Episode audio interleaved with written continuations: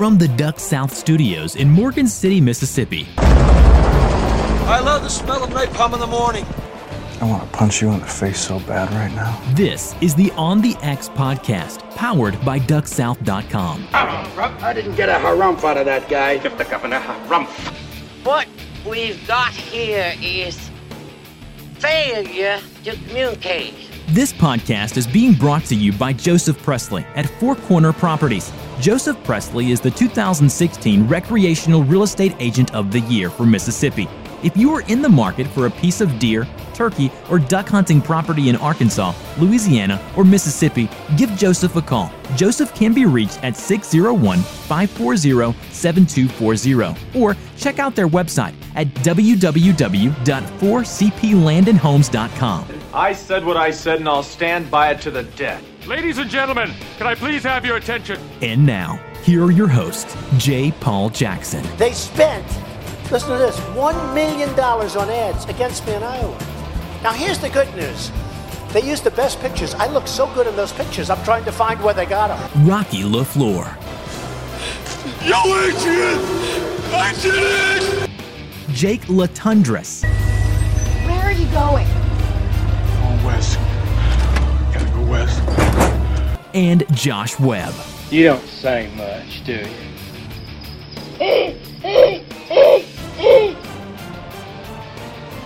Welcome to the On the X podcast, powered by DuckSouth.com. I'm Rocky LaFleur, and, and I've got Mr. Jake Latundras. Jake, all the way back from, you were right on the Texas Louisiana border, correct? I was. I was at uh, Toledo Bend Reservoir in Louisiana for the Bassmaster Elite event that was held there this past weekend.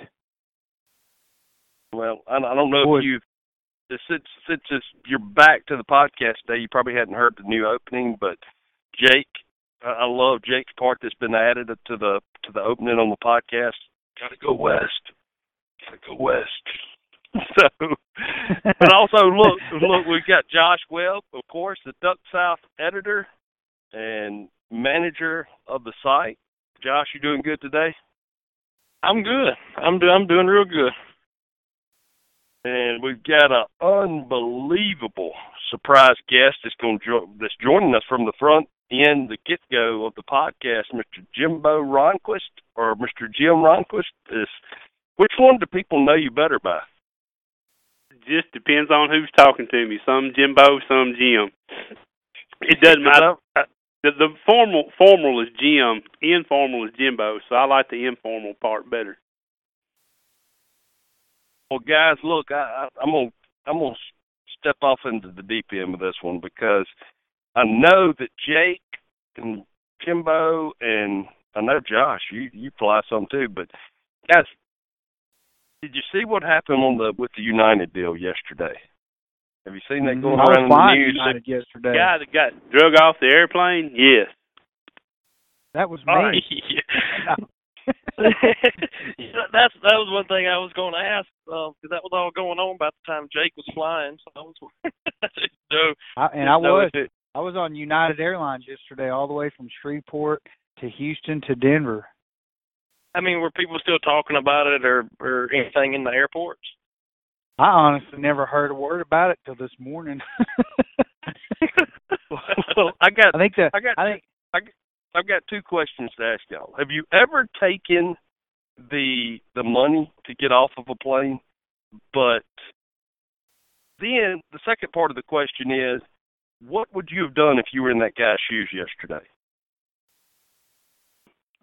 I don't know what you could have done. I'd have maybe said, "Look, pay me the money." I don't know. well, yeah, I don't think I don't. I I think don't they know offered him the money though. I think they did. But he was a doc- from what I understand, he was a doctor. And but have they proved that yet? Have they proved well, he was see, a doctor? I I was about to ask that, Jimbo. I'm glad you said that because I heard that too, Rocky. But uh, and yeah, he's a doctor trying to get to patients or something. But I mean, heck, you don't you don't ever know what to believe in the in the news and the media. So I just wondered if that wasn't something that was just said. Uh, I don't Regardless know. Regardless if he was a doctor or not, it's no way to treat a customer No, absolutely not. Drag him off the airplane for the reason that you have four employees is trying to get to another place. That man, that's I don't know. I wasn't there, didn't see it, not United, but I would think they could have found a better way around it. Well, that that was the whole issue. They came out and said that the plane was overbooked. Well, now you're hearing a little bit of backstory coming out about it that actually the plane wasn't overbooked. They just had to get four pilots or four crew members to another location. Yeah. And that's the reason the plane that was overloaded. And that just kind of gives me a bad feeling. Why couldn't they say, "Well, we're going to try to book a charter flight for these four folks with somebody else to get them where they got to go"? I don't know. Yeah, yeah. Instead of sacrificing one of their customers, I have to tell you, it's funny that all this happened because yesterday, um, uh, the day before yesterday, when I checked in to my flight, I bought, you know, I upgraded a seat because they booked me in a middle seat, and I wanted a window or an aisle. Typically, I like a window so I can lean against the wall when I when I fall asleep. So I went and bought a, a window seat, which wasn't even extra leg room. It cost me seventy three dollars with United. Then I sit down and the man in the middle seat asks me if I'll trade spots with his son who's back at twenty two E or whatever it was and he was a middle seat and I said, Man, I'm really sorry. Under normal circumstances, I would love to help you and your son sit together, but I paid almost eighty dollars for this seat, and I I'm not moving because I I bought this seat to get out of a middle seat first, of, you know, originally, and the guy mm-hmm. got mad at me. Oh, yeah. So I had to sit there. I mean, I'm just sitting there going, "Well, why don't you go trade seats with someone back there in your son's aisle instead of giving me a hard time about this?" So while that wasn't United's fault, I was a little irritated that I had to pay eighty dollars to get a window seat. I mean, that's just to me. uh, You know, I fly a lot. I fly probably at least twice a month, and have been for a while now. And I'm just, I mean, you know, that that I I, I don't mind paying twenty five or thirty bucks for a window or an aisle seat to upgrade, but eighty dollars or seventy five dollars, come on, man, come on. Wow. My problem has always been since I'm six foot six is trying to get in some of these seats. Man, I, I have offered cash to people at the you know the middle exit doors where you have all that leg room because it's an aisleway, Mhm. and yeah, I offer people cash. Just please swap seats with me because my knees trying to get in these airplanes in these because they've got them so tight. It's almost like a carnival ride. You know, carnival Oh, yeah. rides were never meant for Yeah. meant for anybody above six foot.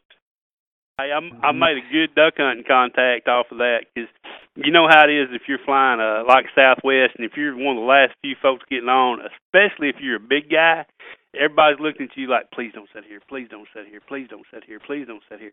And I'm looking around, you know, when I'm trying to look, I'm trying to find a seat, you know, and I'm thinking, man, fat guy's gonna finish last every time.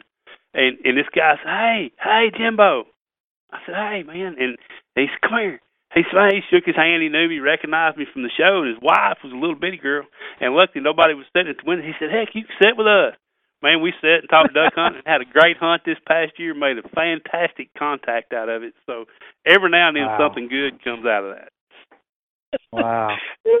I was Uh, just going to say, if me and you and Rocky were accidentally on the same flight, I guarantee I'd get stuck in the middle, and both of y'all would be on, on both sides of me. That's right. Well, look at the good. You wouldn't fall out. You'd be good. yeah, you'd be in good shape. Uh-huh. that that is so true. I can I can I've been on an airplane so many times though, Jimbo, and sitting there thinking when you know somebody big is walking to the plane, they're like, "Please walk by, please walk by, please walk by." Oh, you know what I'm they're a- thinking? I'm a They- big guy. when they look I'm, at I'm not you- making fun of them. I'm not making fun of them, but because I'm so big, I, I take up a lot of room. So two big people together don't do well on an airplane. No, no, and they're made for people that's Jake size or smaller. And That's and and don't meant to be lie. Yeah, that, that's not you know. All, we're all married, and don't lie. But when the hot chick comes walking down the aisle, it's the opposite. You're going, man, sit here, sit here. Yeah, oh, of course. oh man. You know, it's funny you say that, Jake. Yeah, real quick, let me tell a funny story. I've been down to Florida Osceola hunting, and anyway, uh, Troy Ruiz was with me, with me from Primos, and anyway, we we didn't have time to get back and take a shower that day, and I stunk. And man, we're walking in, and it was assigned seating. It was a Delta flight. It was assigned seating, and Troy and I, Hang, our our hang- seats hang on. together. can, can you explain real quick why you didn't have time to take a shower? That that reason would be because he drove that poor Osceola turkey all the way to the gates of Disney World and took a picture with it, and then and and, and then they decided to fly back home. Yeah, Well, okay, we were- go ahead, we- Rock. Yeah. Oh yeah. Oh yeah. He took it to the front gate of Disney World and took a picture with it. Yeah. So You hey, lucky, you want to lucky see he some, had a you, want- left on him. you, you want to see an odd look on people's faces? You take a picture of a dead turkey at the welcome gate to Disney World. There's some odd looks. I bet Oh, they look at you like you got three eyeballs. But anyway, go ahead. So it's kind of the opposite. I'm on the opposite end of what Jimbo was talking about just a second ago. So I'm walking in this airplane, got a assigned seating. Man, I can, you know, when you can smell yourself, it's not good. And so I'm looking across the airplane at the few empty seats that's left, and I see this gorgeous blonde. I'm like, oh God, please don't be next to her because because there's people that definitely they probably smelt as bad as I did, and I, you know, I would have matched in well with them. But of course, on the I take like two showers a day. The day that I stink, I'm put next to the prettiest girl on the airplane. I was like, oh God. and you know and you know she's smelling it. I mean it's like when someone passes gas on the airplane, you're like, Really? Did that just happen? yeah, turbulence got to him, man. Now, hey, next time someone does that, I'm gonna blame United. yeah, there you go. Yeah, it would have Oh never happened gosh. if I hadn't been on United. Yep. Oh All man. right, well, uh, hey, look, let me tell you real, real quick before we get over to Jimbo and really focus on Jimbo. And I'm sorry we're taking this long, Jimbo, but I saw an Oh, that's interesting fact today. Facebook has been uh, implicated in half of all the divorces across the USA. And what I mean by that, in in the past five years, they've been keeping up with statistics, and in half of those divorces, Facebook has been implicated as one of the reasons that the couple is getting getting a divorce. So Instagram's Really? the other reason. other, other fifty percent or Snapchat. Yeah. I would have thought they would have been Snapchat. using it for evidence. Yeah, well, I I think that that that was kind of one of the things that they were talking about was uh you know they used it as evidence or it was the reason that they were getting a divorce because they met an old girlfriend or a new girlfriend on Wow. Facebook. I can believe You'll have that. that. You'll have that. I don't even ask my wife what she does on Facebook because I don't want to know. it's probably nothing, but if there is, I just, some things you're just better off not knowing. Huh, May have a point there, but I, I think you're probably safe, Potter. I hope so, but I'm not gonna sweat it. You know the thing that it, it was talking about i guess in the beginning it was talking about is called the selfie syndrome so when y'all get time today do a search for the selfie syndrome how social media has made people narcissistic Oh, there's no. Have that, whoa, whoa, whoa, let me, let me, let me. I got a question there. It's made people narcissistic, or it's exposed their narcissism because I don't know how that could make someone narcissistic more than it just ex, it, it exposes their narcissistic ways towards you know their their following or whatever. but let me, let me ask you this because that you bring up a you bring up a really good point because that was something I was thinking about as I was looking at this. Look, and I was think trying to think back into ways. Jake, Jimbo, and I we're all kind of the same age bracket, age group, but how, how did how were you not how did were people narcissistic? Maybe I'm just go you know not very smart, but how were people narcissistic back then? How did you pro- really promote yourself in that day and age versus today? You know what I'm saying? I have I have got to I have got to chime in on this because I've thought about this a lot. And you know, defining narcissism and self-promotion to me are two very different things. Now, you can be narcissistic in your self-promotive values or you can be humble in your self-promotive values. So that when I when I told myself that right there, that's the difference between self promotion and narcissism. So you got to avoid narcissism when you're self promoting. But if you don't self promote and you're trying to get somewhere, you'll never get somewhere because no one else is going to promote you unless you do it. Very philosophical. Yeah, fine line. Well, I mean, all of us run a business, and you know that if you if you're not on social media, not involved in social media, and promoting that business with you being a part of that business, I don't think that that's narcissism. I, I just think that that is marketing. Narcissism is a is an indictment on self. When you are promoting self, dude, I, I'll tell you this: I've got friends what? that you know they let you know every time they go to the gym. They take a picture of their abs. Mm. What I don't care to see that crap. That that's What if that's, they're promoting what if they're promoting um what if they're promoting performance enhancing organic products or they're promoting an exercise No, then I think it's okay. Then I think it's okay. Mm-hmm. But look, we, I, we we can't spend too much time. We got a very important person here with us today. We well, we need to we need to swap topics real quick. But I, I thought the the the half, the sixty percent in all divorces now, Facebook was implicated in some kind of way. But Jimbo, look before look, I'm, I'm Josh and Jake are going to jump back and forth on you today. Um, but I'm going to ask you real quick, how was duck season this past year before they start going back and forth? Tell tell us a little bit about your duck hunting duck hunting experience this past season. Well, it, it, it was a lot of different experiences. I guess that's a good way to say it.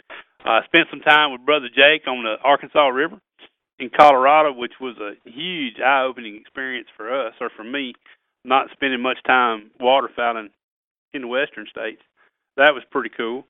Um, as far as Mississippi Flyway stuff, I, I got to see it from the best it can get to the worst it can get. Um, overall, I had a pretty fair season. I had the opportunity to hunt some really fine private places that had water, and got to really enjoy and partake in some history, or places that have a lot of history. Um, as far as my typical hunting that I typically hunt, um, Mother Nature didn't give us much water, so didn't get to spend much time in some of my favorite haunts because they were dry. Um, but overall, I had a good season, made some new friends, got to catch up with some old friends, and saw some young dogs start to turn into being a real duck dog, and uh, got to talk some into giving up. So it was all good. So, going from duck season to our current topic that we want to talk to you about, Jimbo, you know, you and I have spent an awful lot of time together over the last 13 or 14 years in the duck woods, or at least over duck decoys. And one of the things that we've never done together is turkey hunt. And while it is turkey season, it's it's pretty much full swing now in pretty much every state or almost every state. Um, I know, you know, you and I have had in-depth conversations about turkey hunting and all those things. And one thing that a lot of people don't realize is how how deep your passion is for turkey hunting. Why don't you tell us a little bit about that little passion you have? Oh man, I'm happy to. Um, I was fortunate just to kind of give you the backstory a little bit on me. I was fortunate to grow up in a in a hunting household. Uh, mom, dad, brother, sister, um, family, friends, and relatives. The outdoors was our life. You know, dad was uh, a duck hunter, bird loved bird dogs, loved quail hunt. Um, he even talked about the early turkey seasons. At that time, he lived in the Missouri Ozarks when turkeys were first brought back in the early 1960s. Um, he talked about that, and just the stories around it and everything was was something, you know, like every little boy, you know, you listen to them stories, think, man, I want to do that. So, uh, growing up in South Missouri, Tennessee, Kentucky, kind of grew up regionally. Um, you know, was around turkeys and and just you know, kind of it was a part of our lifestyle. Come springtime, you was thinking turkeys and fishing. Um, fall, you was duck hunting, and quail hunting, and goose hunting. You know, so that was kind of how I grew up, and I, I enjoyed turkeys a, a really good bit. You know, was involved in the NWTF, uh, got in the contest scene a little bit. Um, never won no big ones, but won a couple little ones. Made made the cut in a couple big ones, but you know, wasn't just extremely successful, but that wasn't the point. You know, he was trying to make yourself better and and learn and do more in the woods. And I, it kind of turkey hunting is kind of what led me to um, a career in outdoor video and television. Is I really got interested in it at that time. You know, from the early '80s. You know, turkey hunting videos and stuff, and people getting a camera and go in the woods. And I wanted to be that guy. I wanted to. I wanted to one one it, it was a, it was kind of a selfish reason that I, I kind of seen a way that I could be in the woods hunting and call it work, and two, I wanted to be able to show people what I seen, or, or at least how I thought I could see it as a young guy. And I, I got involved. Uh, I was on the Primos Pro staff at the time, and I got to go on the road with them a little bit and learn some camera stuff from a gentleman named Ron Jolly. Um, if y'all remember the old Primos I remember video. Ron Yeah. Jolly. Yeah, that was Jolly. that was well, good stuff. Yeah. good folks, man, great people.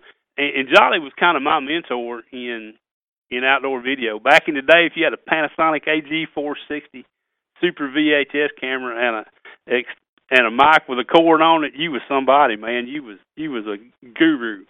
Um, well, I learned a lot about you know just how it changed turkey hunting and and hunting with other people, and and it, it's still very passionate to me.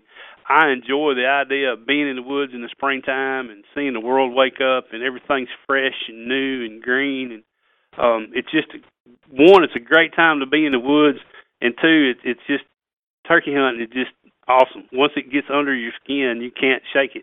Um fortunately hunting mallard ducks in the woods in the wintertime and turkeys in the springtime happen at different times of the year so I don't have to pick one over the other.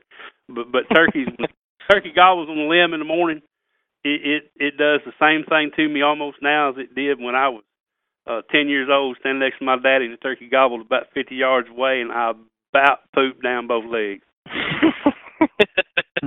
yeah. Ironically, as you br- go go ahead, Josh. No, no, no, no. Go ahead. I was just going to say, ironically, you working with Ronnie Jolly back in the days of of the Truth series. That's probably the the the really the I mean there was other turkey hunting videos. Juries were doing it. Um, you know, and, and some other random guys were doing some uh, uh, turkey videos back then. But really, the Truth series when they took off and went out west and went down to Florida and started, you know, mixing in all the different subspecies of turkeys. That's when really the turkey hunting popularity kind of exploded after that, wouldn't you say? Mm, I'd say it was growing, but it, it really kind of, I think, pushed it a notch. But everybody was in it back then. You know, not just them, but you look at uh, what some of the other call companies were doing of the day. Um, at that time, Quaker Boy was big. Of course, Primos was growing. They were near who they are now. Uh, of course, Hunter Specialties, Knight and Hale, they were all in it. A fella from up in Pennsylvania by the name of Denny Gulvas w- was one people Mm-hmm. really followed. He was a good videographer, but he he was he was a turkey, and he shot some incredible footage for, for its time. And of course, Preston Pittman. How you mentioned Troy Ruiz earlier in the conversation. You know, Troy started off, I think, working with Preston, and and they did some for the time, they did some pretty forward thinking stuff back then, and um, it was fun to be a part of that. And I wasn't near at their level by no means, and still are not. But the idea of trying to make that happen and make it work was was one a challenge in and of itself. Dealing with a great subject at a great time of the year to be in the woods. You know, just all that to come together, and the the part of why I like to duck hunt is the communication part, the calling part. You know, you're trying to um, communicate with nature on her terms and her level was something that that kind of still drives me a good bit today. Mm-hmm. Yeah, that's that's always fun to me. Um, is you can practice all you want, and uh, you know the, most recently the weekend before last, sitting there and uh, got close to a turkey on a limb, and and uh, my wife sat down in front of me a little ways, and I was calling. Of course, turkey was answering, and every, everything was great. And um, and then the, about the time he flew down, a hen from uh, evidently we walked under her because she came from directly behind us, 200 yards back, and just as soon as she started up, I thought, crap.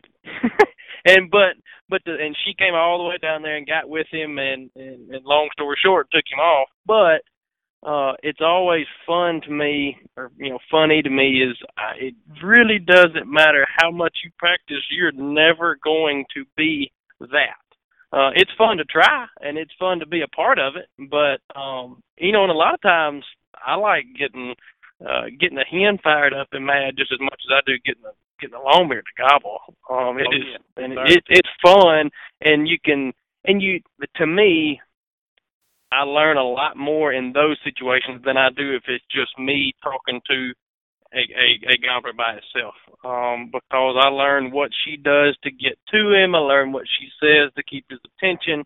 Uh, obviously, I can't compete with with her having feathers and walking right up to him, but uh, I just I learn a lot more in those kind of situations. Uh, and I, you know, I, I really it's frustrating, but but but I enjoy it. Uh, it's uh, it just never it never gets old. Right, uh, you're exactly right.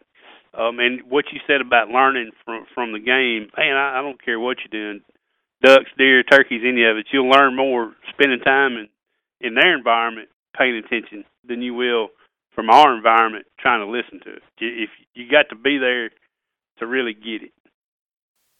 How can people not like hunting? yeah, yeah, I don't know. I don't, I don't, I don't know what they do. Um, but I just, I mean, these little things you're talking about. I mean, I, you know, when you're talking about the hen walking up and whatnot. I mean, I literally was was daydreaming while I'm listening to you about a specific hen, you know, that walked up, uh, you know, in my decoys five years ago or whatever it was, and was just clucking and carrying on and getting mad and, and getting all fired up and it's it's little things like that that you just don't forget that you live you live out in the woods that people are just meant that don't hunt miss out on. Mhm. Amen. I, I I'll say this, and, and Jimbo, I want to hear your thoughts on this real quick. Hmm? I, I I think the difference in um the the younger generation of hunters that's coming out, they, it, it's all about killing.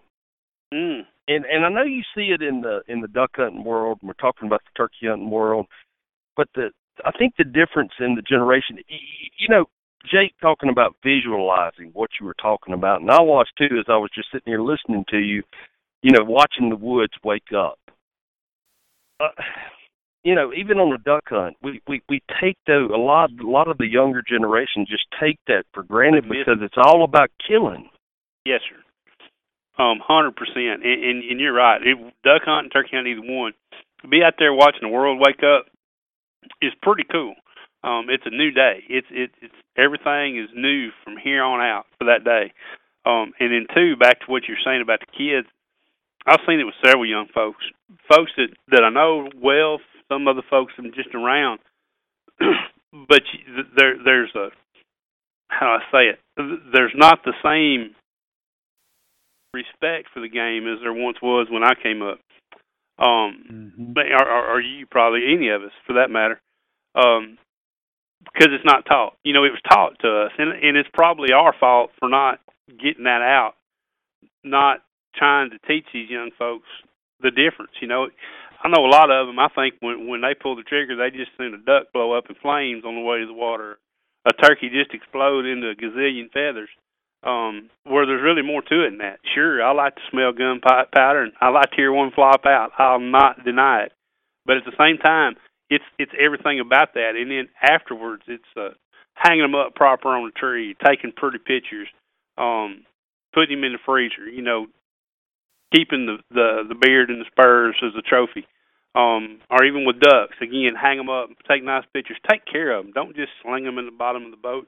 Um, have a little respect for them. The good Lord give them to us. We got to enjoy them. The best we can do is respect them from from then on out. Um, and, and I think we need to get that message out to our young people and, and anybody who gets the opportunity to enjoy these great outdoors we have. We need to try to help them understand and respect that so it will continue to be here for us in the future.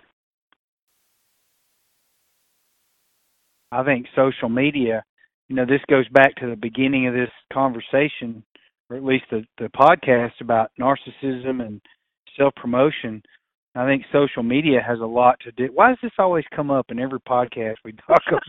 I was just, I was just here thinking. I, I was just thinking about it. Um, to social media people it's that narcissism that comes out when you shoot an animal you know i think a lot of times these young people the first thing they think of is man i got you know i'm going to get on now i'm going to put my picture on social media and i'm my page is going to blow up and it's my turn and me me me me me and it's just uh you know it's just this perpetual thing that's really got people confused about what we're really supposed to be doing in the woods. I mean, how many people? I bet you, you know, the the four of us, we could sit here and talk. We'd go back in our, our repertoire of our Rolodex of memories in the turkey woods, and you know, tell each other which bird we think wakes up first in the morning. Is it the cardinal, the chickadee, or the tufted titmouse? If you talk to some kid that's getting fired up on social media hunting for, you know, the narcissistic values, he probably doesn't even pay attention to that kind of stuff. You know what I'm saying? You're probably exactly hmm. right.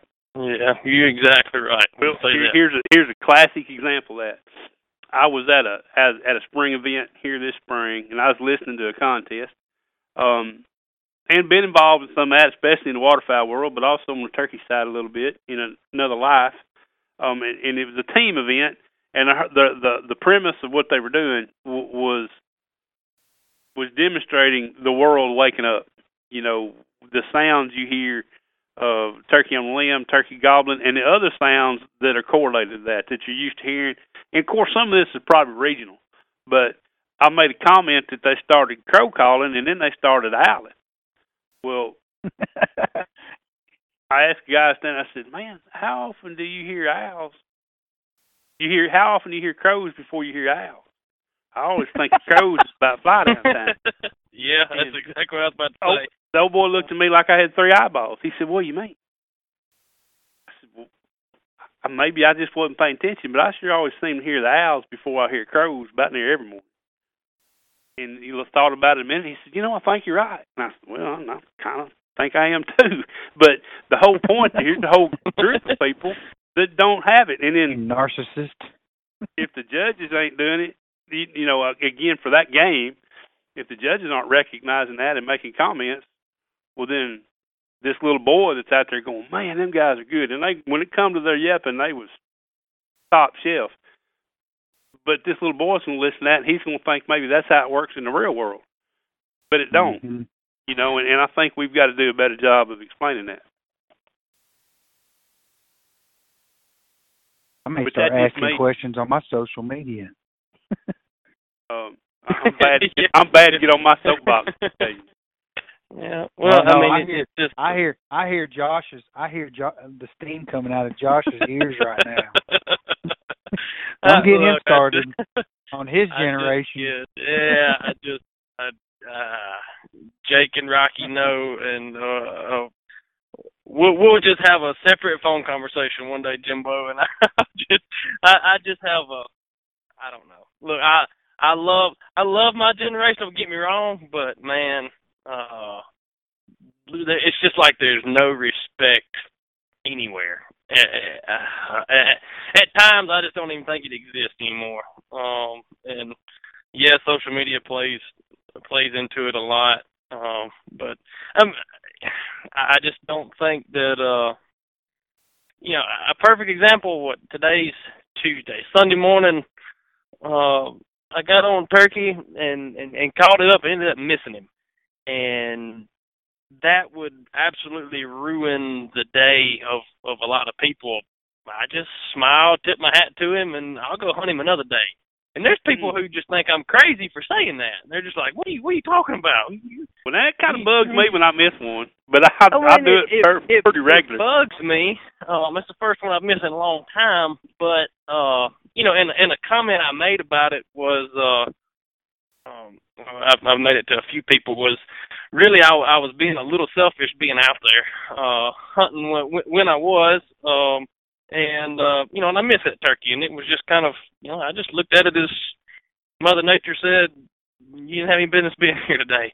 Um, I just, uh, and, and anyway, long story short, I just, uh, I just had way too much. I, I, I was blessed to be raised and taught the woods and, and sportsmanship by by some great men, and I just don't. I don't know where that started getting skipped in in my gender. Of course, I'm I'm I'm 28. I'm, uh, but I don't know where that started getting skipped in certain age ranges and generations. But man, it just gets. uh I mean, it, it just you know, it's just it's like it's not cool if you know if if you don't have 40 mallards on the front of a boat or you're not holding up a 150 inch deer. It's just like it's not cool anymore. Well, and who cares? You know, Yeah, I, I'm sitting here looking at a at a six point on my wall, and I'm just as proud of him as I am the 160 inch deer next to it. I don't, you know, he was a big deer. I loved him and proud to bring him home. You know, and and that's another thing that drives me nuts too about the turkey hunting side of things is it's turned into a uh a, a trophy. A turkey's not cool unless he's got an inch and a quarter or inch and inch and a half spurs. And man, that that that's that's one of the beautiful things about turkey hunting is who cares if he's if he's a two year old, he's a two year old. If he's a four year old, he's a four year old. Fits in the fryer just the same. That's exactly right. Yeah, I could definitely go on for for hours. No, I'm with about, you. Now, granted, the I like that deal. you see them big long hooks on a, on on a long beard, and that's cool. But but a gobbling strutting two year old with a full fan, a big full fluffy beard, I get tickled just as much at him as I do old Big Daddy. Absolutely. Old Big oh, me Daddy's too. fun to hunt. Oh yeah. Oh yeah. How many seasons have you wasted where you get on one old big turkey that's just kicking your butt, but you keep hunting him every day instead of when you really ought to leave him and go find another one? you know that was another Oh, story hunt- I got on with somebody not too long ago. Was and I said, well, man, you not going uh, go back in there after that turkey whatever? I said, no, I I hunted him, you know, two or three days there, and that's about all I'm gonna give him for now. I, I may go back after him in a couple weeks, and but I have definitely done that. Spent you let one get under my skin opening day or opening weekend, and be middle of April before I even see him again, much less have opportunity to to kill him and uh, or not kill him. Yeah, I've I've, I've been there plenty of times. Yes, sir. I Yes. did it last year on a Nebraska bird that was he was so he's one of the widest Merriams I've ever seen in my life. And I was determined bound and determined to kill that turkey with a bow. And I had him in gun I had him within 15 yards like three times last year, but he was always behind me. And I you know, you just can't get turned around with a bow. It's just a completely different game and I kept chasing him. I ended up not even killing a turkey last year. There's a lot of that happen, but it's it's certainly a fun game, and I'm I, I'm looking forward to the next time I get to go. Absolutely. I was just getting ready to say we should t- turn this into a positive conversation. I was going to ask you guys, do y'all remember your I mean, I remember vividly my very first turkey, what happened and the whole story. Do y'all remember your first turkey? Oh, absolutely. hmm Absolutely. Amen. Yeah, I, Almost I'll play never, by play. Yeah, that's Let's what I was about to say. I, I remember it very clear. Go ahead, Jimbo. Oh, I, mine, I was uh, hell, I was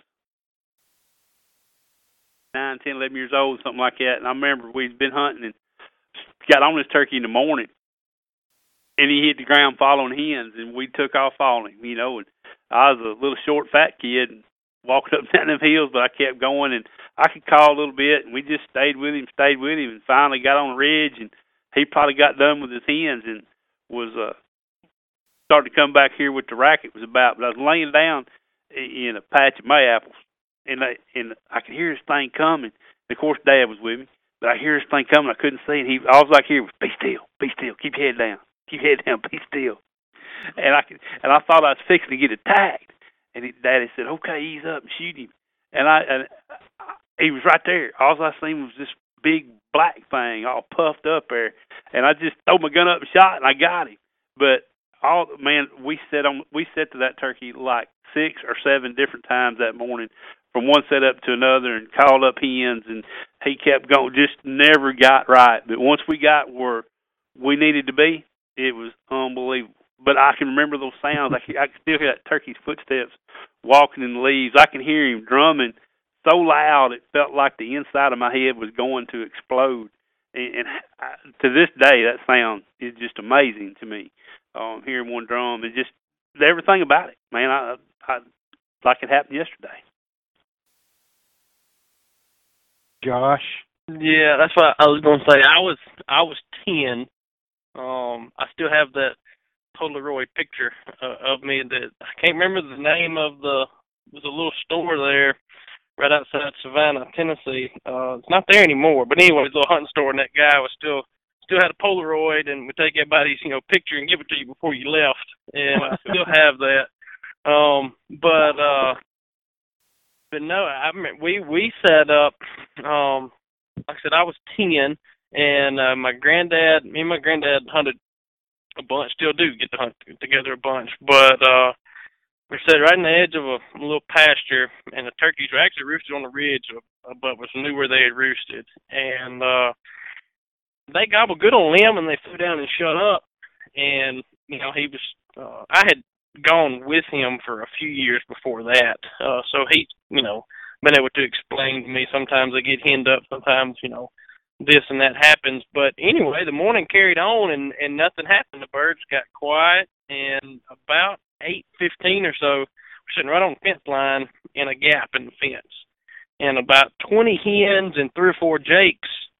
I I was sitting right up next to the fence. I actually had my back against the fence, and and I looked to my right. Well, here comes it was eighteen or twenty hens and three or four jakes, and I remember telling Papa, I said they're right here, and they're they're they're going to walk through this gap. Well, they for whatever reason, we I still to this day have never figured out why. Uh, and I'm talking about the gap in the fence was, you know, being able to drive a tractor or a combine through because, you know, the guy that farmed the field next to it, that's how he got there. So it, it wasn't like it was a narrow spot. For whatever reason, they, all of them, hopped over the fence. No clue why. Literally knocked my granddad's hat and face mask off. He he he threw his hand up real quick to cover his face. Uh, I mean that's and uh and they lit right there. We had two hen decoys out, and or a Jake and a hen decoy out, and they lit right there in the in the decoys, and you know, 15, 20 yards. And like I said, still have no reason why that happened, but uh no big gobblers with them. And we were looking on when we were talking about whether or not I was going to maybe shoot one of the jakes, and there was just a whole lot of turkeys there. I couldn't get a clear shot anyway. And then after this went on for a couple minutes, my granddad said, "Get your gun up," and I said, "Okay." And he could see farther up the hill than I could up toward the ridge where the turkeys had been roosted that morning. And uh, well, one of the longbeards that was up there, we didn't know was up there saw those jakes down there, and he comes running. And I never forget, he said he's running. He's running. He said just make sure he's stopped when you shoot him. Well, I still haven't seen him. And then finally into into my peripheral, just a you know a big black Volkswagen Beetle comes running through. I mean, just right through the middle of all of them. He, hens scatter, and the, the jakes kind of run off, and he's just standing there full strut. And uh and he said whenever you're ready and i and i can still i mean i i still can feel my finger taking the safety off. It was it was that that Browning A5 i've got in the safe right now uh you know.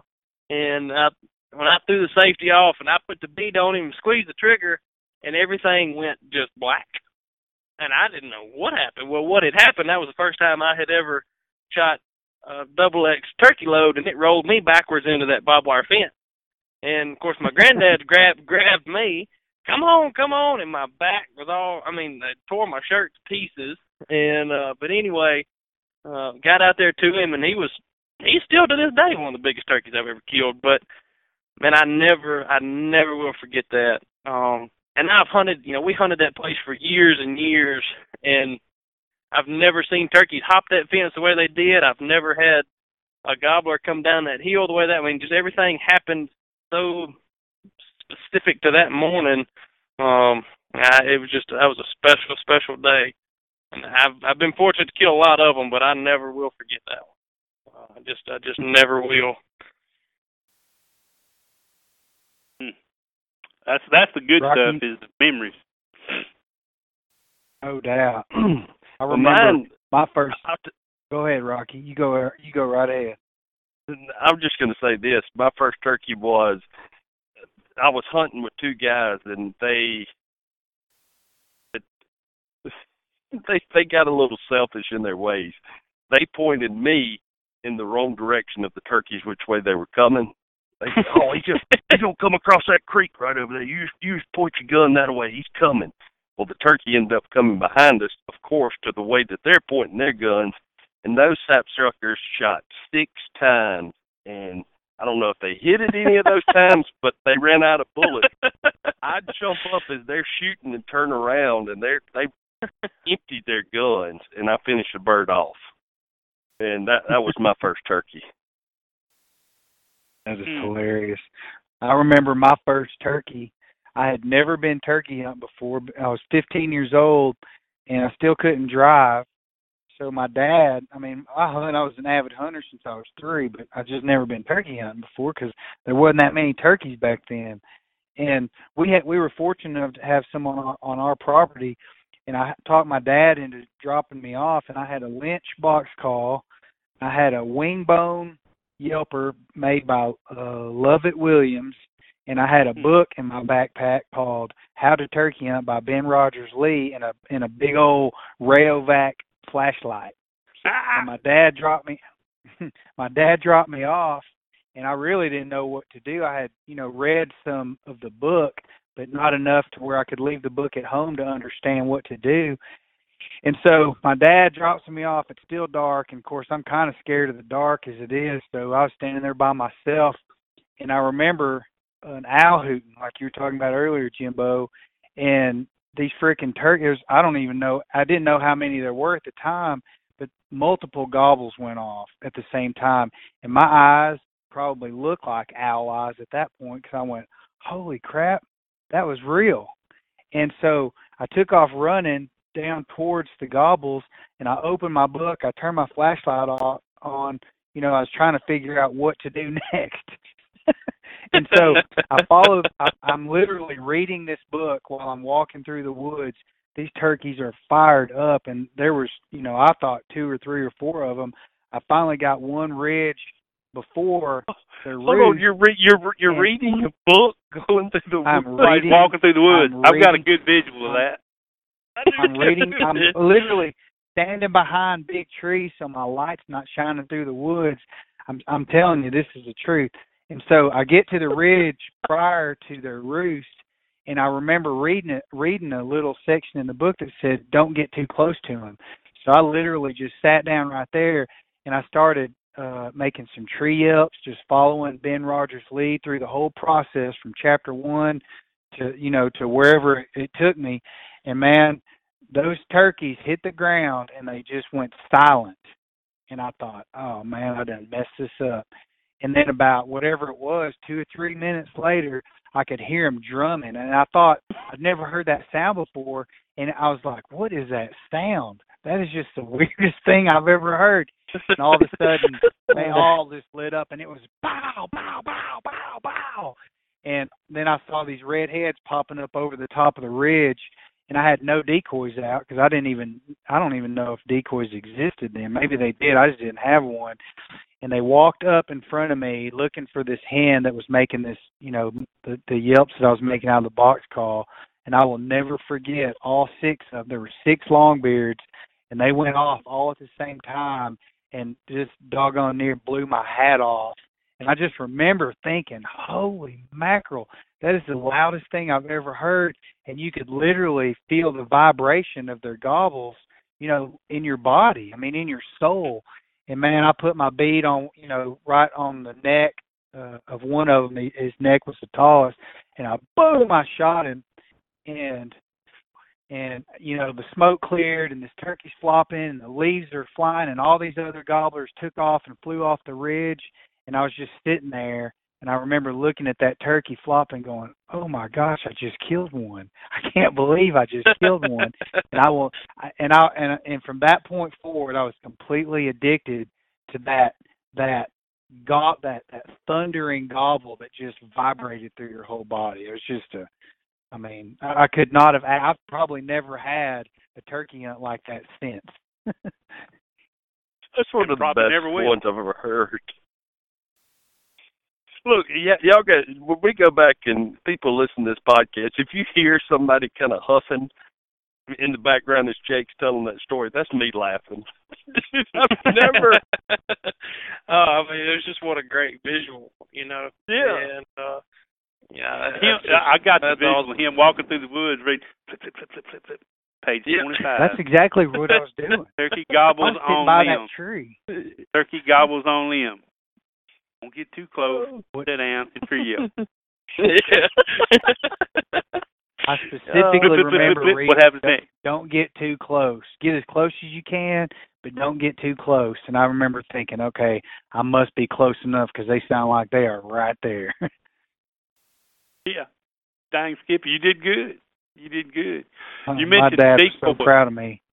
Oh man, why wouldn't you be? See, that was that was before Google. I mean, I- I'm look. I'm I've got a flashlight in one hand, a book in another hand, my gun under my arm, and literally that was like primitive Google. You know what I'm saying? I think it's awesome. That's so good. And then, and and I know, which I've I've heard you tell that story before too. And it was, I mean, you had like a couple hours before your dad came back to get you, right? Exactly. Yep. I remember the ants. The ants. I had my turkey on the ground. I just kept looking at it, playing with his feathers, and looking at his head, thinking, "Man, he's really pretty, but he's really ugly." And I remember, I, and then I remember when my dad got there, I picked him up, and the ants had got all over him. And I was so disappointed because, you know, there was ants all over him, and I didn't know if I was going to get to eat him or not because there was ants on him. And my dad said, "Yeah, don't let that bother you." And of course, that was, you know, my dad was old school, so I had to, I plucked that turkey whole, and I forget how we cooked him, but I think my, you know, my dad had my mom roast him up, and we had Thanksgiving dinner in April. Nothing wrong with that at all. Hey, you know, going back earlier, what you were talking about, Jimbo, talking about Ronnie Jolly, and man, you know, all of us that because we've had multiple, multiple conversations talking about that, about the old Truth Series videos and uh those videos, and that's that's. I was just sitting there listening in amazement because as a kid watching those videos, man, that that was a big deal. Back then, That- it was that- huge. Um, I, you know, I never was. I was behind the scenes, running camera some. Um, but I'm like you. I can remember watching them and looking forward to it every year when it come out, or be talking to the guys. Hey, man, what's happening? Where you at? What's going on? And and just being a part behind the scenes. Or a couple times, I was the trigger man, and the turkey didn't do right, so it didn't make the cut. You know, and um, it didn't matter. You know, just being a part and having the opportunity to learn. And of course, I'd been hunting quite a bit by then, um, growing up doing it. But having the opportunity to learn, be around some of those guys was a, a great way to, I guess, expand my horizons. You know, and my dad was a good turkey hunter, still is, and I learned a lot from him traipsing around the woods. But when you get to get around somebody else and get other ideas and philosophies, I think it helps you round you a little bit. You know, uh, and then looking back, gosh, people missing out on what that was all about back in the day. Yeah, I mean that that kind of that that whole series kind of set the path for set the path for the outdoor channel and TV and and what you're seeing today. You know, with you know, Mossy Oak and what and Primos, what they did were, and uh, Jake, what's the other one you and Josh talk about all the time?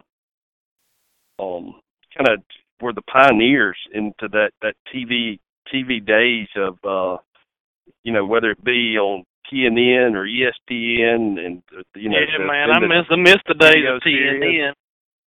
And Mm-hmm. uh, you know the thing the big thing about about then and I'm not taking anything away from from shows today um because there are some that that are still that way but man every show back then whether it was hunting fishing whatever it was it was about the animals uh it was about uh it was about that respect um yes good point. point and you know it it, it was and that's what made it that's what made it good i mean that's what made it uh you know it didn't matter if they killed one or not uh, you you you learned something. And if and if you uh if you didn't hunt you were able to watch that and get a good understanding of why people did. But nowadays you know that's that's what worries me about so much TV and stuff today um is because man if people people who don't hunt I'm not saying they're against hunting but if they don't hunt were to turn on some of these some of these shows it just looks like a bloodbath every time you go out there. And and let's go see how many we can stack up somewhere. And it's just not a there's no there's no respect in it. And I, mean there's definitely shows that that are respectful. Don't get me wrong. I got a lot of friends in the industry that are that are a part of them but um you know that that just worries me because there's there's tons of people who who don't hunt. They're not necessarily against it but they just don't. It just you know it just doesn't fit their and fit their bill and that's fine but but I still want those people to support it, to to understand it. Um, you know, to to try to understand why why we do it. Mhm. No, I'm with you on that. Um, you know, thinking back, I can remember you think about some of them early video hunts and TNN days and whatnot. Guy go to a turkey setup, or even some. We did some turkey shows on RNTV right after we got started. First couple years we were in the TV business, give me my dream to come true. Got the duck hunt all winter and then get in the truck and turkey hunt all spring, running the camera. But even and that's not been that terrible long ago, really. In the big picture things, you only touch we're fixing to start our 12th season. But where I'm going with that is kind of back to what you were saying. We'd go do a hunt, and and you'd show from getting out of the truck, you'd striking the turkey, finding the turkey, walking, um, working the bird. You know, he's over here and maybe have some have a little VO or whispering or whatnot, and you'd spend a segment or a good bit of time on one bird. Um, maybe if you killed two birds in a 30 minute show, that was quite a bit. Nowadays, I mean, you watch something modern, they've killed for a variety of reasons. Not not that it's all bad, but it's they you know they've shot five, six, seven, eight turkeys. Now they've got five, six, seven, eight crews in the field too. Um, but that's how things have changed. I think people it has to move faster too for people to sit and watch mm-hmm. nowadays. It's, the rest of the world around us goes faster. But to your point, yep. you know, it, back in back in, you know, you could get a lot of mileage out of one turkey. And it, boy, if that sucker jump mm-hmm. up on a log and spin circles on one leg, you'd really be good. Um, now yeah. nowadays, you you you better have five or six of them. You know, and we're not in. We don't do turkey TV anymore. And in a way, I like that. Um, cost me a little field time, but now turkeys can just be for fun. Um, but that said, I think you're exactly right. I think things. Everybody thinks it has to move faster because of the way you see it on TV, and we're probably guilty of that also somewhat on the waterfowl side. But I like to let it breathe, kind of show it how it really happens. But I think back to what we was talking earlier about some of the younger folks. They see the way it happens on video or television or or on their uh, digital platform, and it's that time is condensed down to whatever it's a if it's a ten minute piece, fifteen minute piece, five minute piece, whatever it is. Everything happened within that piece of time that they see watching, not experiencing, and it takes them a while to understand that you got to get out there and live it. That it doesn't always happen in five minutes or ten minutes or fifteen minutes. Sometimes it takes longer, you know, and and I think that carries, you know, the fact that they see it happen here fast. Well, maybe it's supposed to happen like that in the woods. I don't know. Thinking out loud on that one. No, you're right. You know something. One thing that uh, that that bothers me the most about especially turkey hunting shows nowadays, and and I know that this is not applicable everywhere because they're not everywhere, but it it bugs me to my core that if I turn on a turkey hunting show, no matter what show it is, and they're hunting anywhere in the south southeast, uh, you don't hear a whippoorwill anymore on a turkey hunting TV show, and that drives Mm, me nuts. I agree. That's a good one right there. That drives me nuts um, because I, I would I'd rather go hear a, a whippoorwill uh, than anything. I mean, and and you just those but those little things, um, those are the things that are that are cut out of a lot of TV nowadays because it's not it's not action. I guess Exactly. best It's, way it's, it's to hurry up and pull the trigger or release the arrow, you know, Yeah. rather than show the hunt. And, and I know there's a balance there. You know, we're in, I, I get that, but back to we was talking earlier about the contest. Guys were crow calling before they was owl hooting. Well, why not have some whippoorwills there first? You know, and then hear old Yeah. cardinal, you know, old cow buttering in the mm-hmm. pasture. You know, just the yeah. things you hear that that pull it all together, and and it's those sights, sounds, smells that bring us back every spring to do those same things. Hey, look, I, I want to. This, this, question's for Jake and and Jimbo. I want to ask y'all something because this this came up with somebody I was talking with early this morning. Because of where, in talking about TV, where we are in how we consume outdoor television. Now, I'm not going to let you get away from here, Jimbo, without asking you this. How far are we away from not having an outdoor channel at all and Mm, going where where these companies are going to go total social media with their videos? Oh, we never talk about this, do we, Jimbo? No, no. Man, Josh, no, the funny part there, Josh, it's a great question, but I can tell you, I can promise you this: Jake and I have been bantering that conversation weekly for about the past year and a half. You know, and how But- to how to go about it. Here- Here's the reason I ask it. Let me let me just end with the, the reason I ask that is because if I'm a sponsor, my I I realize that those advertising dollars are not getting well spent sponsoring a TV show that not a lot of people are watching for the cost that it costs to run a TV show. You, you get what I'm saying? Oh yes, sir, hundred percent. Um, and, and as the producer of RNTV, the guy that's trying to be kind of in front of that, as it's my job um, here for the folks I work with and for, um, to try to try to be in front of that, you know. And, and I think our show we do pretty well. We've got a decent show in the waterfowl world. I'm proud of RNTV. That being said, we I wonder that every day, and I just not going to get into them. While Jake was gone, I got a bunch of new TV numbers this past week, Friday afternoon. Um, I got to see some really good performance numbers. But there's a point in time where what you're talking about is happening. Now, when is that going to be? I don't know, but you sure see a lot of it. The transition's beginning now. Um, the Outdoor Sportsman Group with MOTV.com, My Outdoor TV. Um, it's a subscription-based deal for everything that's on Outdoor Channel, Sportsman Channel, World Fishing Network. Um, you see Carbon TV, Waypoint TV.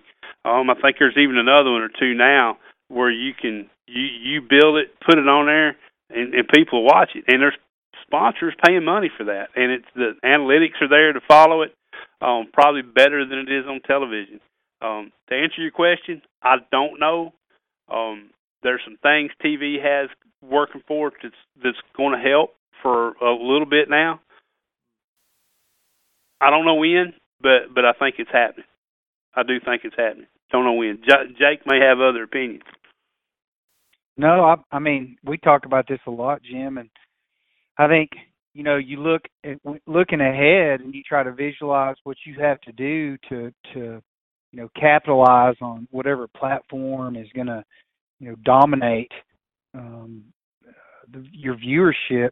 I think, and, and again, Jim and I have talked about this many times. I think television isn't going anywhere. Not that it, it it's as important or as visible, visibly exposed as it used to be because of the dominance of social media and digital platforming. But when you go to television, I think in the future, what you're going to see is that the very best, the very best productions are the ones that are going to exist on television, and everyone else um, that don't that won't make that cut will have to uh, market themselves on social media platforms or digital platforms because that's where they are. sponsors are going to spend continue to spend money on television, but again, you know they have to spend their money on the highest quality production values because those are the only ones that are going to survive on television because there's so many people with DSLRs, you know, shooting um uh you know, not I'm, I'm not going to bash anyone and say it's low quality video, but it is. A lot of it is. Some of it's great, but they're, they they don't have the equipment, the technology, or the experience and knowledge to be able to produce super high quality uh, production values. And I think that's probably you know the difference between um, looking forward television and it and its place in viewership and social media platforms. What, what do you think about that, Jimbo? Yeah, I'm gonna pick up on that a little bit um, on a couple of different things there that that I think are pertinent to this conversation. One, TV is still relatively strong. Um, the digital platform is another screen. It's another outlet. Um, if you think we weren't around back then, if you think when you know movies came out way back when you go watch a black and white movie, um, that was like wow, people can go see things. Then you had radio, then radio and TV, and radio kind of uh, and I listen to it a lot on Sirius Radio. There's a station you can listen to all the old radio shows, and it's pretty cool to hear the sound effects they make to keep you involved. Anyway, radio kind of fell away a little bit to TV, but now radio's coming back. What we're doing right here, podcast, is very similar to old mm-hmm. radio shows. So that's kind of come back. Um, and you take TV, the digital platform, and Hollywood movies. Everything's another outlet. So I think that's going to continue mm-hmm. to be there. I think TV for us that's producers have going to have to find a way to engage our sponsors and engage the viewers better. How can we pull the viewer in? Um, viewer numbers is everything, and to a lot of sponsors, sales. Can they can they parlay that into a sale? Can they, or is it just totally brand recognition? Either way, it, it, it's about that. So I've got to figure out how to keep TV alive and add the digital platform until you kind of get to the point where you can either you can safely make that decision to either go, okay, well, we're done with TV, we're going digital, or if you continue to do bigger and better, because TV does still get more attention. There's more people. Uh, if you pick up back to print, print advertises television, television advertises print. Social media supports both. So Mm-hmm. If you can keep TV doing well to where print is promoting outdoor television and social media is promoting outdoor television alongside showing the same stuff, it comes back to production quality, which I was going to get to. Back in the day, as we were just talking about, content overrode quality every time if you had an old gob coming in or two or three of them and they jumped up on the stump, did two somersaults and spun on one leg and landed on top of a hen and then you shot his head off, that content maybe it had been grainy, maybe it was shot on VHS instead of high eight, but that content overrode a guy that was shooting on film because he just had a pretty picture of water running down a creek and a dogwood in full bloom. But to the sportsman, the content of what those birds were doing carried weight that that put it over top. Nowadays, you got so many people that they're good in the woods, they're good videographers, they're good still photographers. They can get themselves put in the right places, along with the improvements in quality. Nowadays, content production quality has to be equal across the board. Not only does it have to look good, the action has to be strong, and I think that's what's driven everything to move faster. You miss some of the nuances of the hunt because they're trying to be in a hurry to keep that content strong. Now, that's up to us to tell the viewer what is good content. Like Josh and I, you were just mentioning, you miss the whippoorwills, the owls hollering, you know, hearing the turkey gobble in the distance and going to sit to him on the limb. We need that. That's to me, that's the show. That's the story rather than oh, okay, I heard him gobble. The next thing you see, turkey's on the ground and guys cutting hard and pat, pat, pow, and here he is. You know, you miss that in between. So if we can increase our production quality to show that, or a bunch of ducks in the woods, or however it may be, if it looks good, sounds good, feels good, who knows? We may have smell-o-vision one day. If you can get all that in one place, you're going to get the most viewers. Did that answer anything at all? Oh yeah, I mean that was that was a great answer, and and, and kind of what I was going at, Jimbo. I don't know if we asked Jake if he had seen. Have you seen this new guy in Turkey? Since we're talking about Turkey, and have you seen the Yawp Yawp guy? Have you seen this guy? I've Seen the videos it, on but I did- media. I did see something on social media that said y'all y'all the guy sitting there with a turkey bang, but I didn't watch it. I didn't click on it. Well, this guy. we had him. Yeah, we, we had had him him on week. here. Yeah, he he just lives about two hours from from me here in Mississippi, but but he, he's hilarious. Um, Well, look, I mean, the thing about it is he's time- getting he's getting five hundred thousand to a million views. Now, Yeah, I, to me, I was just if- looking at the video he put up last night is already two or three hundred thousand. Um, if if I- if, I- if I'm a sponsor and I, and I need to get a product out there, you better believe I'm calling him up and saying, "Look, here's some product and here's a thousand bucks. Put it in your next video, because you're going to put that in front of five hundred thousand eyes, five hundred thousand pair of eyes." And that's kind of the point that I was leading into. You know, there's some things going on online that, man, from a from a sponsor standpoint, you can really get in front of a lot of eyes and in front of some great content. Going back to what you said. Well, here's with that. Now, not to get totally away from it. Do do y'all think that there's a credibility there?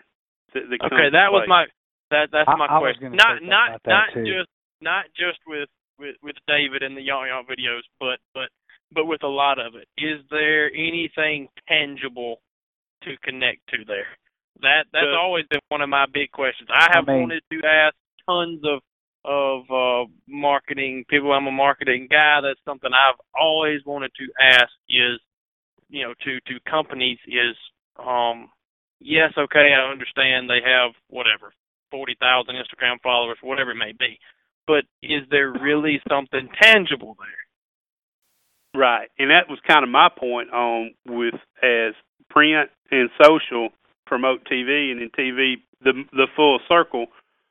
There is something I think still for now with with outdoor television, whether it's outdoor sportsman or whoever it is, there is a little bit of credibility there, whether you paid your way or not. There's still a little extra credibility because it's being aired, broadcast through a network. But I think that will in too change as technology changes also.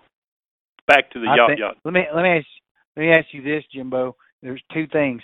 One is high quality, like super high quality. When someone just produces something that is absolutely mind-boggling, then perhaps if a network, if if the if the if that production company or producer sold it right, perhaps they would go to a network and and sign a contract with them to keep it exclusively on television so that it wouldn't go to social media platforms or digital platforms and the television would have exclusive rights to it then they would build social media uh, marketing promotions for it use the social media to get the eyes turned towards the television and then have that be the only place you can see it so you have to go there to watch it.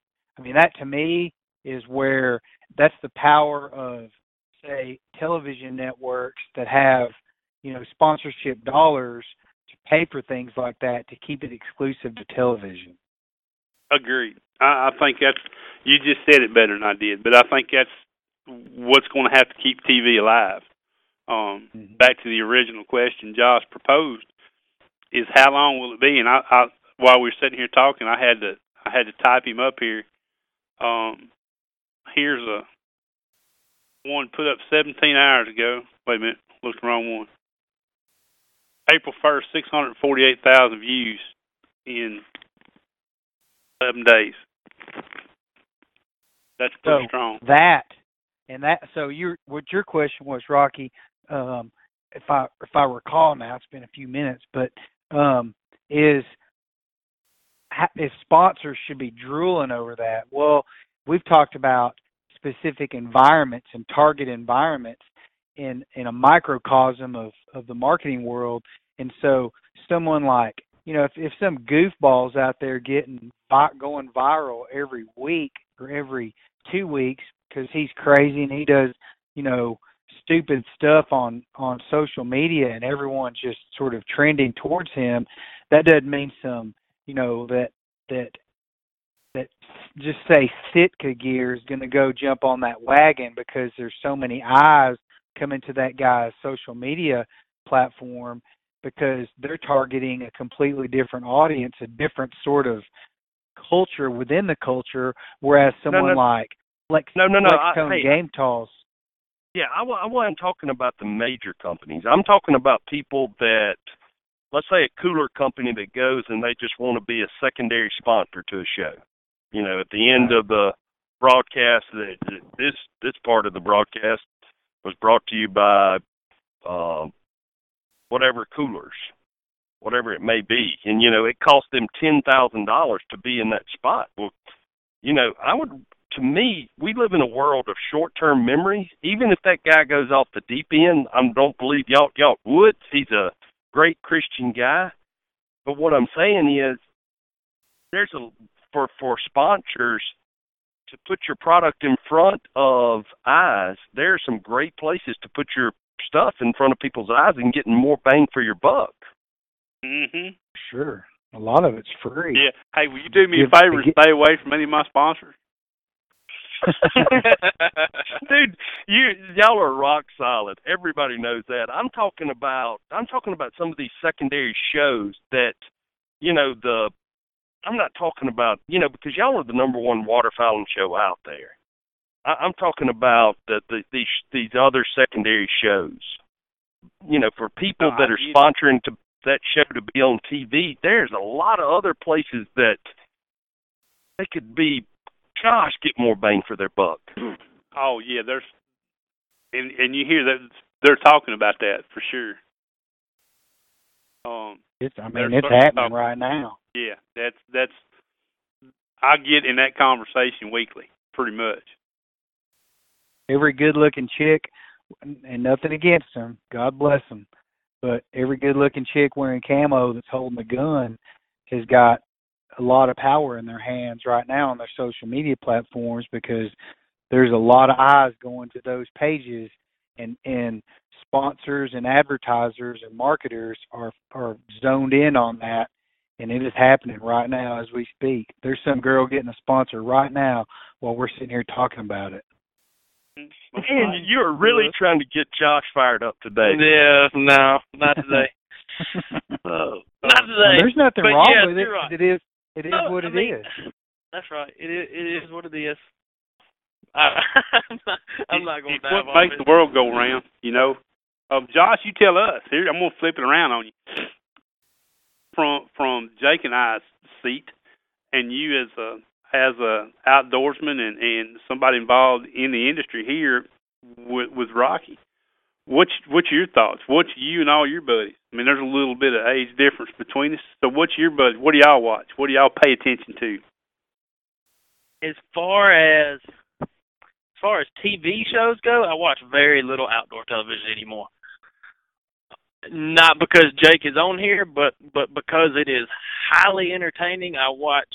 I'm glued to my phone every time there is a Bassmaster Elite series now because it's live. And fishing went through. Jake and I had this conversation not too long ago. It's hard to make fishing fun to watch, but that is fun to watch. but it's that it has a viral effect. It's live. I can watch it on my phone. I I, I mean, be completely honest, Jake. What did I do Sunday morning? You were you were filming a, a tournament live, and I snapped a picture of me doing what? I was in the freaking woods waiting on a turkey Woods, to gobble. and I was watching. I was watching Brandon, you know, catching fish. Yeah. So you know, I, I, that's that's what that's what I was doing, and then. Well, that, that's a good excuse. That's why I missed because I had my mind on Jake and Brandon Palaniuk, and that's why I missed that turkey like an hour and a half after that. But no, no, no. But th- those kind of things, as as far as TV goes, I record all of Primos's turkey hunting shows, and I watch them.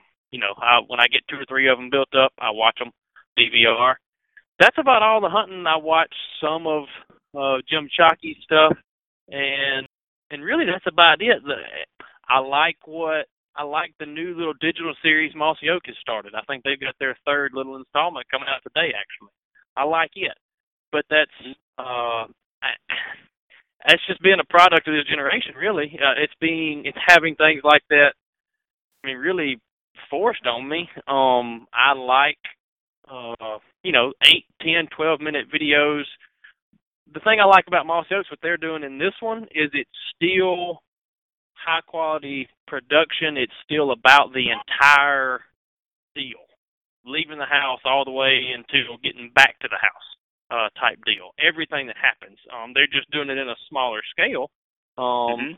But uh, you know, in a eight, ten, twelve minute webisode type deal. But it's uh, it's awesome to see. I, I'm I'm drawn to more things like that. Uh, I mean, if you gave me the choice, no, I'd I'd sit down and and put in um all of the the original Hunting the Country and and Monster Buck VHSs because I still have a TV that plays VHS tapes just for that.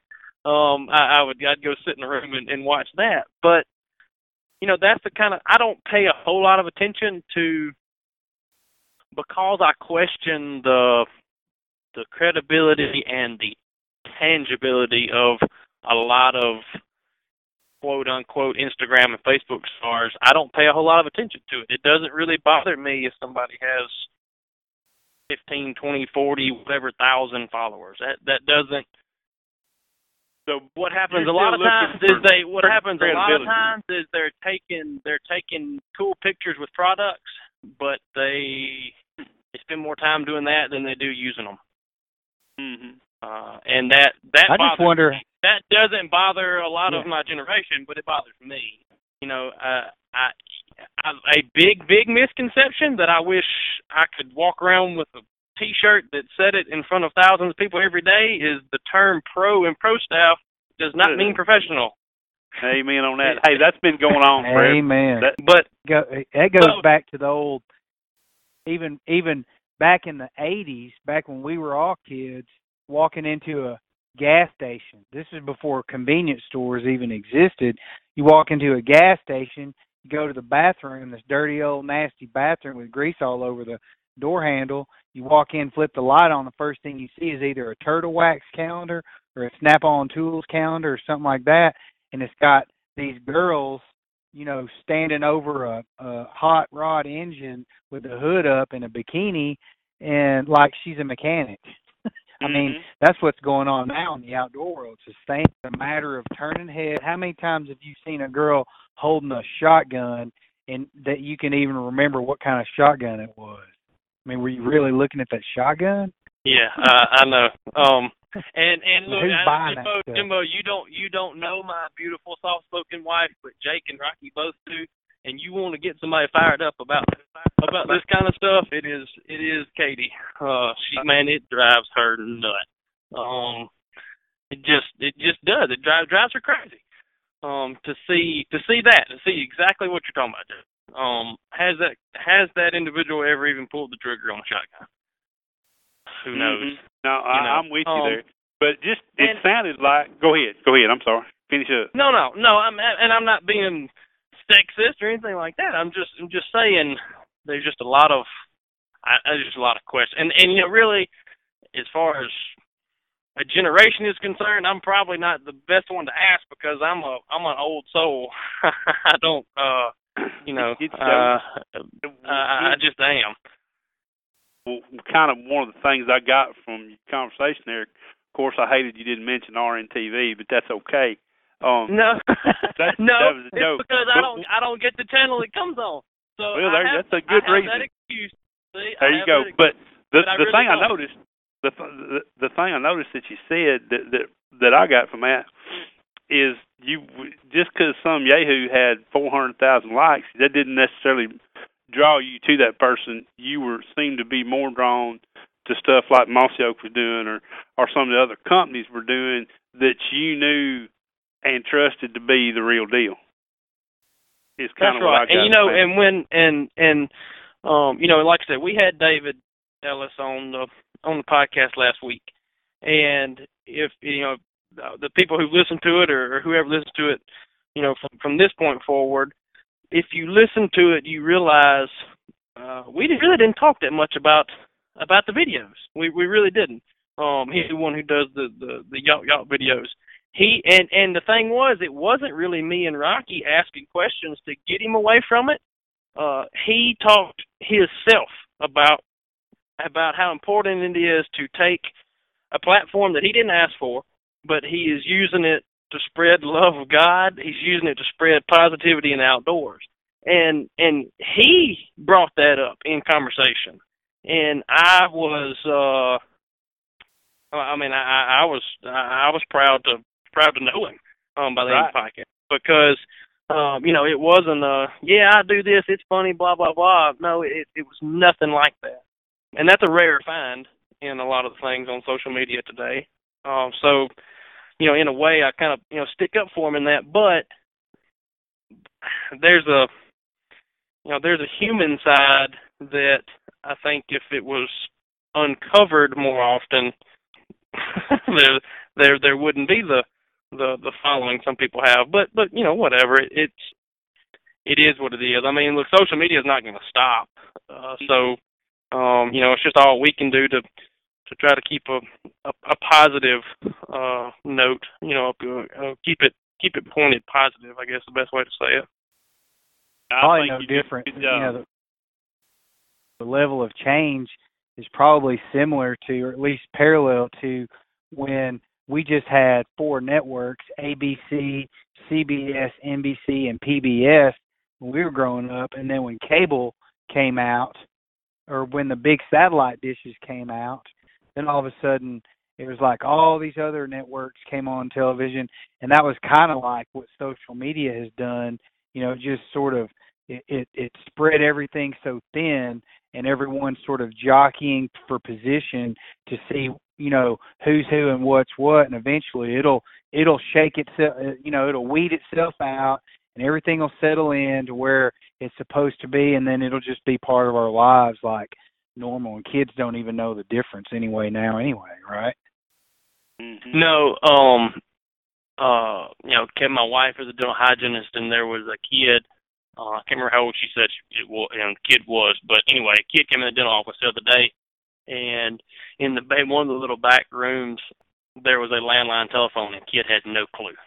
Like it was a robot to that to that kid. I mean, the kid had no no idea you know. But I mean, ever since I've been, I was. I mean, you know, I mean that's that hadn't been that long ago when landlines, you know, stuff like that, is, you know, get got kind of phased out and and you know spread. It's just it's crazy what what happens uh in a in this fast paced little world that we live in. Uh, it's all a big pendulum. Pendulum. It it, sw- it keeps swinging.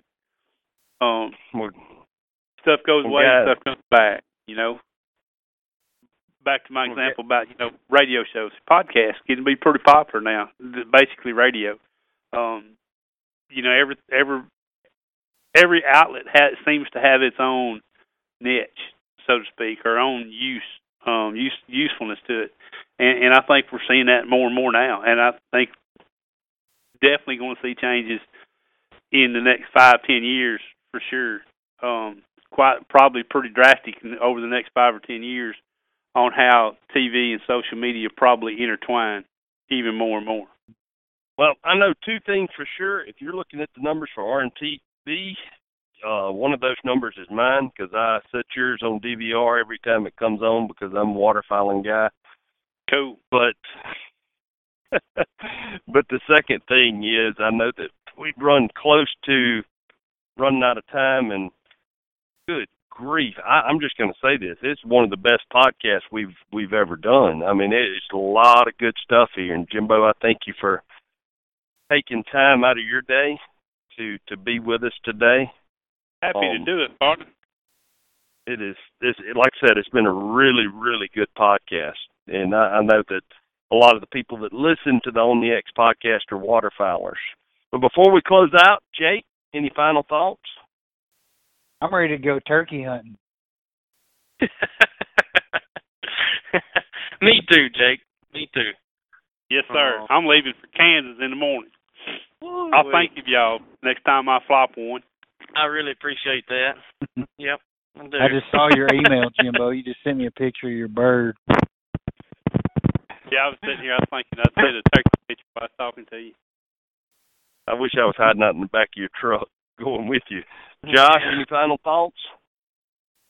No, I um no, I'm, I'm with Jake. I'm, I'm ready to get back in the woods. It's kind of rainy and nasty today, and got a bunch of stuff going on anyway. But but I'm ready to get back in the woods. It's been the Jimbo really. It's been a lot of fun, and uh look forward to to to getting together and uh and talking more about about about all this fun stuff. But uh but no, it, it's really been fun. And I appreciate it. Man, let's do it again. Thank y'all for having me. So Jimbo, I'm gonna let look. This is the first time we ever done this because but because this has been such a great podcast. I'm gonna let you have some final thoughts on today. Final thoughts. Thank the good Lord that we all have the opportunity to enjoy the outdoors and make a living doing things we enjoy to do. Amen. Jimbo, Amen. again, thank you. Thank you for being here. And we want to thank everybody that joined us for this edition of the On the X podcast, powered by DuckSouth.com.